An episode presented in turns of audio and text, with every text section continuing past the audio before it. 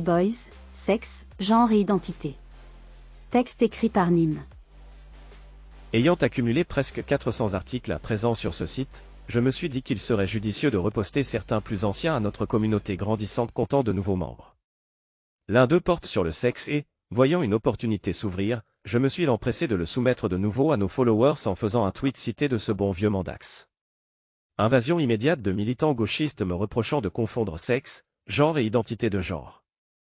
Alors, malgré le fait que mes centres d'intérêt ont vogué vers des choses que j'estime plus élevées, je vais mettre les points sur les i et tenter de faire man, encore une fois, de courtoisie afin de maintenir tout échange potentiel serein. Il ne faut pas confondre identité de genre et expression de genre sinon on va déjà mal partir. Elle aura fait rire cette phrase lancée avec tout le mépris possible pour un présentateur non avisé des dernières lubies gauchistes. Il convient alors de revenir sur quatre choses, le sexe, le genre, l'identité de genre et l'expression de genre. Le sexe. Il est biologique. Point. Et il était le seul sujet de mon premier article. Alors me reprocher de ne pas parler de genre et de m'en tenir au seul aspect biologique ne fait que démontrer l'incapacité de mes interlocuteurs à comprendre un article. Pour résumer succinctement, il existe quatre phases importantes lors du développement sexué d'un individu. Conception et détermination chromosomique, au moment de la fécondation, le zygote reçoit 23 chromosomes de chaque parent. Cela inclut un chromosome sexuel de chaque parent. Si le zygote hérite d'un chromosome X de la mère et d'un chromosome X du père, l'individu sera de sexe féminin, 20. Si le zygote hérite d'un chromosome X de la mère et d'un chromosome Y du père, l'individu sera de sexe masculin, XY. Différenciation gonadique, au cours de la phase prénatale, les gonades indifférenciées du fœtus commencent à se développer en ovaire ou en testicule, en fonction des signaux génétiques et hormonaux. Par exemple, le gène SRY sur le chromosome Y est essentiel pour le développement des testicules. Différenciation des organes génitaux internes et externes, sous l'influence des hormones produites par les gonades, testicules ou ovaires, les structures internes et externes commencent à se différencier. Les testicules produisent la testostérone, qui stimule le développement des organes génitaux masculins, tandis que les ovaires, en l'absence de testostérone, permettent le développement des organes génitaux féminins. Puberté, c'est une phase ultérieure de la vie où une augmentation significative des hormones sexuelles conduit à la maturation sexuelle et au développement des caractéristiques sexuelles secondaires. Par exemple, la croissance des poils, le développement des seins, la maturation des organes reproducteurs, et le début des cycles menstruels chez les filles, ou la voix qui mue, l'apparition de la barbe, et l'augmentation de la masse musculaire chez les garçons. Ce processus conduira à deux types de sexe, produisant des gamètes différents, sur lesquels repose la reproduction sexuée à laquelle sont soumis les humains. Les hommes, individus de sexe masculin, produisent des spermatozoïdes et les femmes, individus de sexe féminin, des ovules. À ce stade, la team Midwit débarque en général pour me lancer les éternels, ah oui mais alors quid des femmes ménopausées? Je ne sais pas, elles se mettent subitement à produire des spermatozoïdes? Non. Alors elles restent des femmes dues. Depuis Aristote, on distingue en philosophie quatre types de causes, notamment en regard des choses naturelles, la cause matérielle, la cause formelle, la cause efficiente et la cause finale. J'insiste, et la cause finale. Il est dans la nature d'un homme de produire des spermatozoïdes et une femme des ovules car une des causes finales d'un individu est la reproduction. J'insiste là aussi, une des causes finales. Retour de Midwit, mais alors un homme infertile ne serait pas un homme pour toi La nature est imparfaite et remplie d'accidents. Tout défaut au cours d'une des phases peut conduire à une condition exceptionnelle.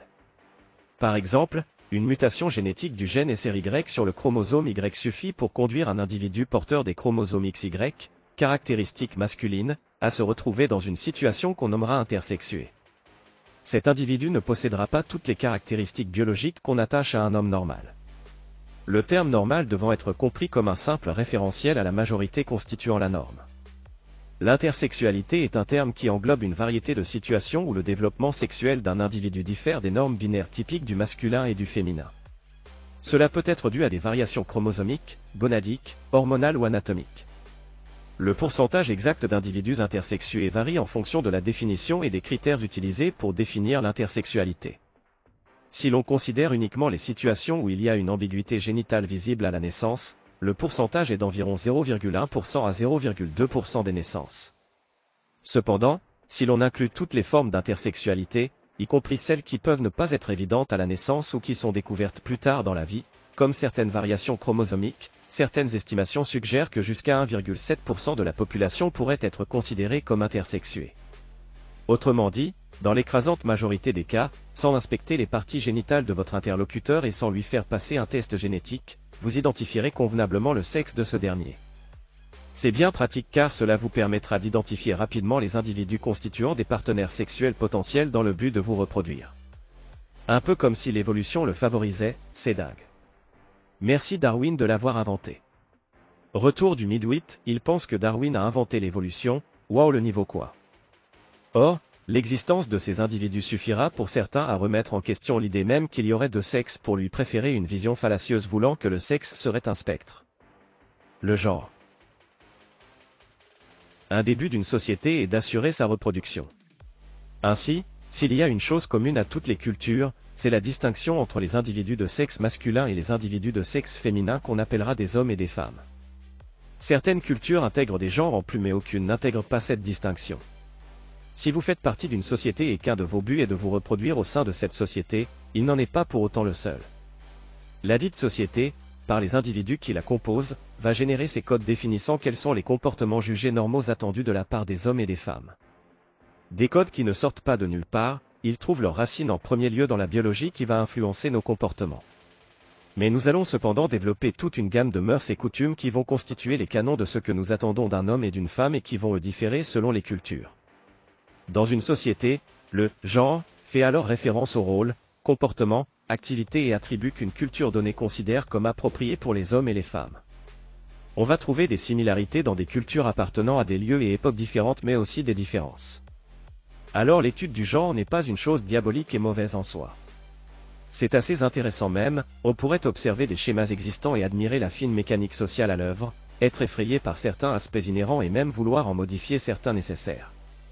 On pourrait même observer notre façon d'attribuer des traits aux hommes et aux femmes, les comparer à d'autres cultures et en tirer la conclusion que faire venir des individus issus d'autres cultures pourrait enrayer notre mécanique sociale et notre vision du genre. Mais ce n'est pas ce que l'on fait.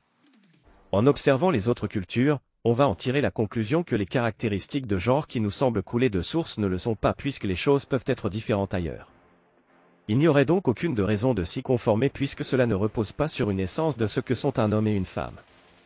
Désolé d'énoncer une première banalité, mais c'est parce qu'il existe des individus de sexe masculin et des individus de sexe féminin qu'une culture va s'organiser en attribuant des rôles différents à chacun des sexes qui constitueront leur genre. Le terme homme pourra renvoyer à des pratiques différentes selon les cultures mais il reposera toujours sur une même base biologique permettant de différencier les hommes et les femmes. Si vous n'êtes pas d'accord, alors pointez-moi du doigt une culture où cette séparation ne repose pas sur une distinction entre un groupe produisant des gamètes masculins et l'autre des gamètes féminins. L'identité de genre. Nous en arrivons alors à l'identité de genre. Elle définit la façon par laquelle les individus vont se sentir appartenir à un genre, le plus souvent, celui qui a constitué leur éducation en fonction de leur sexe attribué à la naissance, lui-même attribué en se fiant à leurs organes génitaux externes. Ils vont se conformer à une construction sociale établissant ce qui est attendu d'un homme et d'une femme et leur identité de genre sera alignée sur leur genre qui sera aligné sur leur sexe. Dans la vaste majorité des cas, un homme biologique adoptera un comportement d'homme tel que sa biologie l'Y incite et adoptera le comportement de son genre en se conformant au code attribué dans sa culture. Idem pour les femmes. Dans une minorité de cas, souvent parce qu'ils présentent une condition intersexuée, des individus auxquels on avait attribué un sexe particulier et qu'on avait éduqué consciemment ou inconsciemment selon les codes du genre associé, vont finalement se sentir plutôt appartenir au genre opposé. Ils vont donc vouloir se conformer à un comportement qu'on attribue à l'autre genre. Ce sont des choses qui arrivent et qu'on peut tout à fait comprendre aujourd'hui. Cela n'appelle pas à être réprimé mais cela n'appelle pas non plus à être célébré. Mais pour nos militants de gauche, la conclusion qu'ils en tireront sera qu'on ne peut rien dire sur ce qui constitue un comportement approprié pour un homme ou une femme. Ces termes ne renverraient ni à une biologie particulière, ni à des genres avec des caractéristiques immuables. Alors, si un individu me dit qu'il se sent homme ou femme, qui suis-je pour lui dire qu'il ne l'est pas puisque je suis de toute façon incapable de définir ce que c'est en premier lieu? C'est ainsi que Assermandax affirmera qu'il ne sait pas ce qu'est un garçon et que la petite fille voulant le devenir peut donc tout à fait le devenir. Elle peut le devenir, puisque je ne sais pas ce que c'est. Le langage n'aurait plus besoin de décrire des faits du monde. Retour du midwit, je ne sais pas ce qu'est une femme mais je peux t'assurer que cette personne est 100% femme car elle se sent femme. À la question, Qu'est-ce qu'une femme? Ils auront alors pour toute réponse un individu qui se sent femme, entrant ainsi dans un raisonnement circulaire. Si une femme est un individu qui se sent femme, alors on devrait pouvoir remplacer le terme femme par un individu qui se sent femme. Le problème est que, ce faisant, on déclenche une boucle de récession infinie. Une femme est un individu qui se sent un individu qui se sent un individu qui se sent etc. Il convient de définir ce qu'est une femme sans inclure le mot femme dans la description en premier lieu. Les mots hommes et femmes émancipés du socle biologique et relevant d'une simple construction sociale, alors pourquoi se restreindre à deux genres? On peut en créer autant qu'on veut et un individu peut se réclamer de n'importe lequel après tout. Et voilà comment on aboutit à une myriade de genres plus loufoques les uns que les autres constituant une identité librement choisie. L'expression de genre. C'est la manière dont une personne présente et communique son genre à travers diverses façons, comme les vêtements, la coiffure, le maquillage, etc. Elle reflète souvent l'identité de genre de la personne, mais pas toujours. Autrement dit, et c'est là que cela devient compliqué, une personne dont a attribué le sexe masculin à la naissance et éduquée selon les codes du genre masculin peut finalement se sentir appartenir à un autre genre, par exemple féminin, et décider d'exprimer ce genre, mais pas forcément. Il peut aussi s'identifier au genre féminin malgré le fait que son expression de genre présente des attributs communément associés à l'expression de genre masculine. Alors comment nommer un individu de sexe masculin, s'identifiant au genre féminin mais avec une expression de genre masculine Il y a encore peu on appelait cela un émerdeur.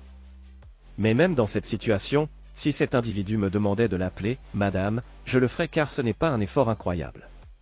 Je trouverais cela incongru mais je comprends qu'une condition intersexuée peut être délicate pour ces personnes et il me semble évident qu'on puisse faire preuve de tolérance. Je peux avoir de la compassion pour elles. De la même façon, on peut mettre en place des infrastructures favorisant leur inclusion comme des toilettes spéciales afin de les protéger d'une gêne potentielle. Je n'ai pas de problème avec cela non plus. En revanche, ne me demandez pas d'affirmer qu'un tel individu serait une femme. Ce n'est pas le cas. Mon point de vue. De façon plus large, ce à quoi aboutissent ces militants est l'imposition dans la société de la destruction des codes culturels qui la sous-tendent et assurent son fonctionnement. Établir une construction sociale de ce que doivent être des hommes et des femmes a du sens puisqu'en tant qu'hommes et femmes ils sont les géniteurs assurant la continuité de la société. Une personne ne s'inscrivant pas dans ces constructions sociales n'est pas un problème et peut tout à fait être un membre important d'une société par d'autres moyens. Mais si cette personne s'identifie comme trans, qu'apporte-t-elle en tant que trans à la société? Quand on fête la fête des mères, on célèbre la femme dans un certain rôle qui revêt une valeur directe pour la société. Les cultures intégrant ces autres genres le font car ces personnes se voient confier un rôle spécifique dans le fonctionnement de la société. Quelle est la spécificité des trans aujourd'hui dans la culture occidentale? Lire des livres aux enfants? Je répète, une personne trans peut apporter beaucoup de choses en tant qu'individu à part entière et respectable, mais qu'apporte-t-elle à la société en tant que trans? Si vous ne parvenez pas à répondre à cette question alors rien ne justifierait de reconnaître et célébrer ce genre en tant que société. Et vous aurez beaucoup de mal à en trouver puisque cela demanderait de définir un rôle à célébrer, donc un rôle auquel se conformer. Ce que vous rejetez en premier lieu en laissant le soin à l'individu de définir son genre en tant qu'expression purement individuelle et libre de toute contrainte biologique. Niant l'aspect biologique et sous prétexte que le genre serait en partie une construction sociale, les gauchistes participent à l'atomisation de la société et à la création de la matière humaine indifférenciée. Je crois au contraire que tout ce qui est fonctionnel repose sur la différenciation. C'est là la différence entre l'entropie et la négantropie. Ce qui fonctionne est négantropique, donc ordonné et l'ordre repose la différenciation. Un individu avec des chromosomes XY qui a connu un processus de développement sexué masculin qu'on priverait d'hormones à la puberté ne sera pas une femme comme les autres. De la même façon, un immigré naturalisé n'est pas un Français comme vous et moi, ou peut-être bien comme vous, mais en tout pas comme moi, puisque je suis devenu Français de façon différente, par ma simple naissance. Mais tout système fonctionnel doit savoir se réorganiser pour rester adapté à des situations changeantes. Ainsi, le monde est coincé dans une accélération multipliant les déterritorialisations et reterritorialisations. Gilles Deleuze, avec son co-auteur Félix Gattari, a introduit les concepts de déterritorialisation et reterritorialisation pour décrire les processus par lesquels les individus et les groupes sont déplacés de leur territoire d'origine et repositionnés dans de nouveaux contextes. Prenons l'exemple de la transition socio-économique en Europe pendant la révolution industrielle, les paysans qui vivaient et travaillaient traditionnellement sur leurs terres ont été déterritorialisés de cette vie rurale. Attirés par les promesses d'emploi dans les zones urbaines en expansion, ils deviennent ouvriers d'usine. Ceci est un exemple de reterritorialisation, ils sont réinsérés dans un nouveau cadre spatial et socio-économique. Puis, avec l'évolution ultérieure de l'économie et l'émergence d'une société post-industrielle, nombre de ces ouvriers sont aujourd'hui reterritorialisés en développeurs. Ainsi, selon Deleuze, ces mouvements ne sont pas seulement physiques, mais également conceptuels, culturels et identitaires, montrant comment les individus sont constamment en mouvement, influencés par des forces socio-économiques et culturelles.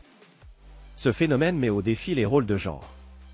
Ce qu'on attend des hommes et des femmes va effectivement changer en fonction des époques et l'accélération du changement fait qu'il est de plus en plus difficile de définir des rites stables. Mais loin d'imaginer que nous devrions alors rejeter purement et simplement l'idée de genre ou laisser à chaque individu le soin de définir son genre, il convient de redéfinir et réaffirmer à chaque époque ce que cela signifie d'être un homme et une femme. Je ne suis pas certain qu'une culture passant son temps à faire comprendre aux hommes qu'ils sont trop toxiques et trop blancs et aux femmes qu'elles doivent se détourner de leur fonction reproductrice puisse produire de bons fruits. Ce n'est pas parce qu'une chose est une construction sociale qu'elle est mauvaise en soi. Sous prétexte de vouloir libérer la femme de son rôle genré de reproductrice, leur discours encourage les femmes jusqu'au rejet de ce rôle. Or, désolé de dire une banalité, mais un des rôles de l'homme et de la femme, même s'il ne saurait se réduire à cela, est la fonction reproductrice. Sans cela il n'y a pas de société. Alors quand bien même cela constituerait une construction sociale, cet attribut de genre doit être affirmé, magnifié et encouragé. Une culture forte et pérenne devra repenser ce que cela signifie d'être aujourd'hui un homme et une femme appartenant à une nation au sein d'un technocapitalisme de plus en plus autonome. C'est une nécessité afin de ne pas se transformer en vortex aspirant le tiers-monde pour assurant son remplacement démographique. Elle aura compris que ces genres sont des constructions sociales locales exprimant le point de vue d'une culture particulière sur un état de fait universel inscrit dans notre biologie. Loin de la conduire au relativisme, cela constituera le point de départ d'une nouvelle affirmation.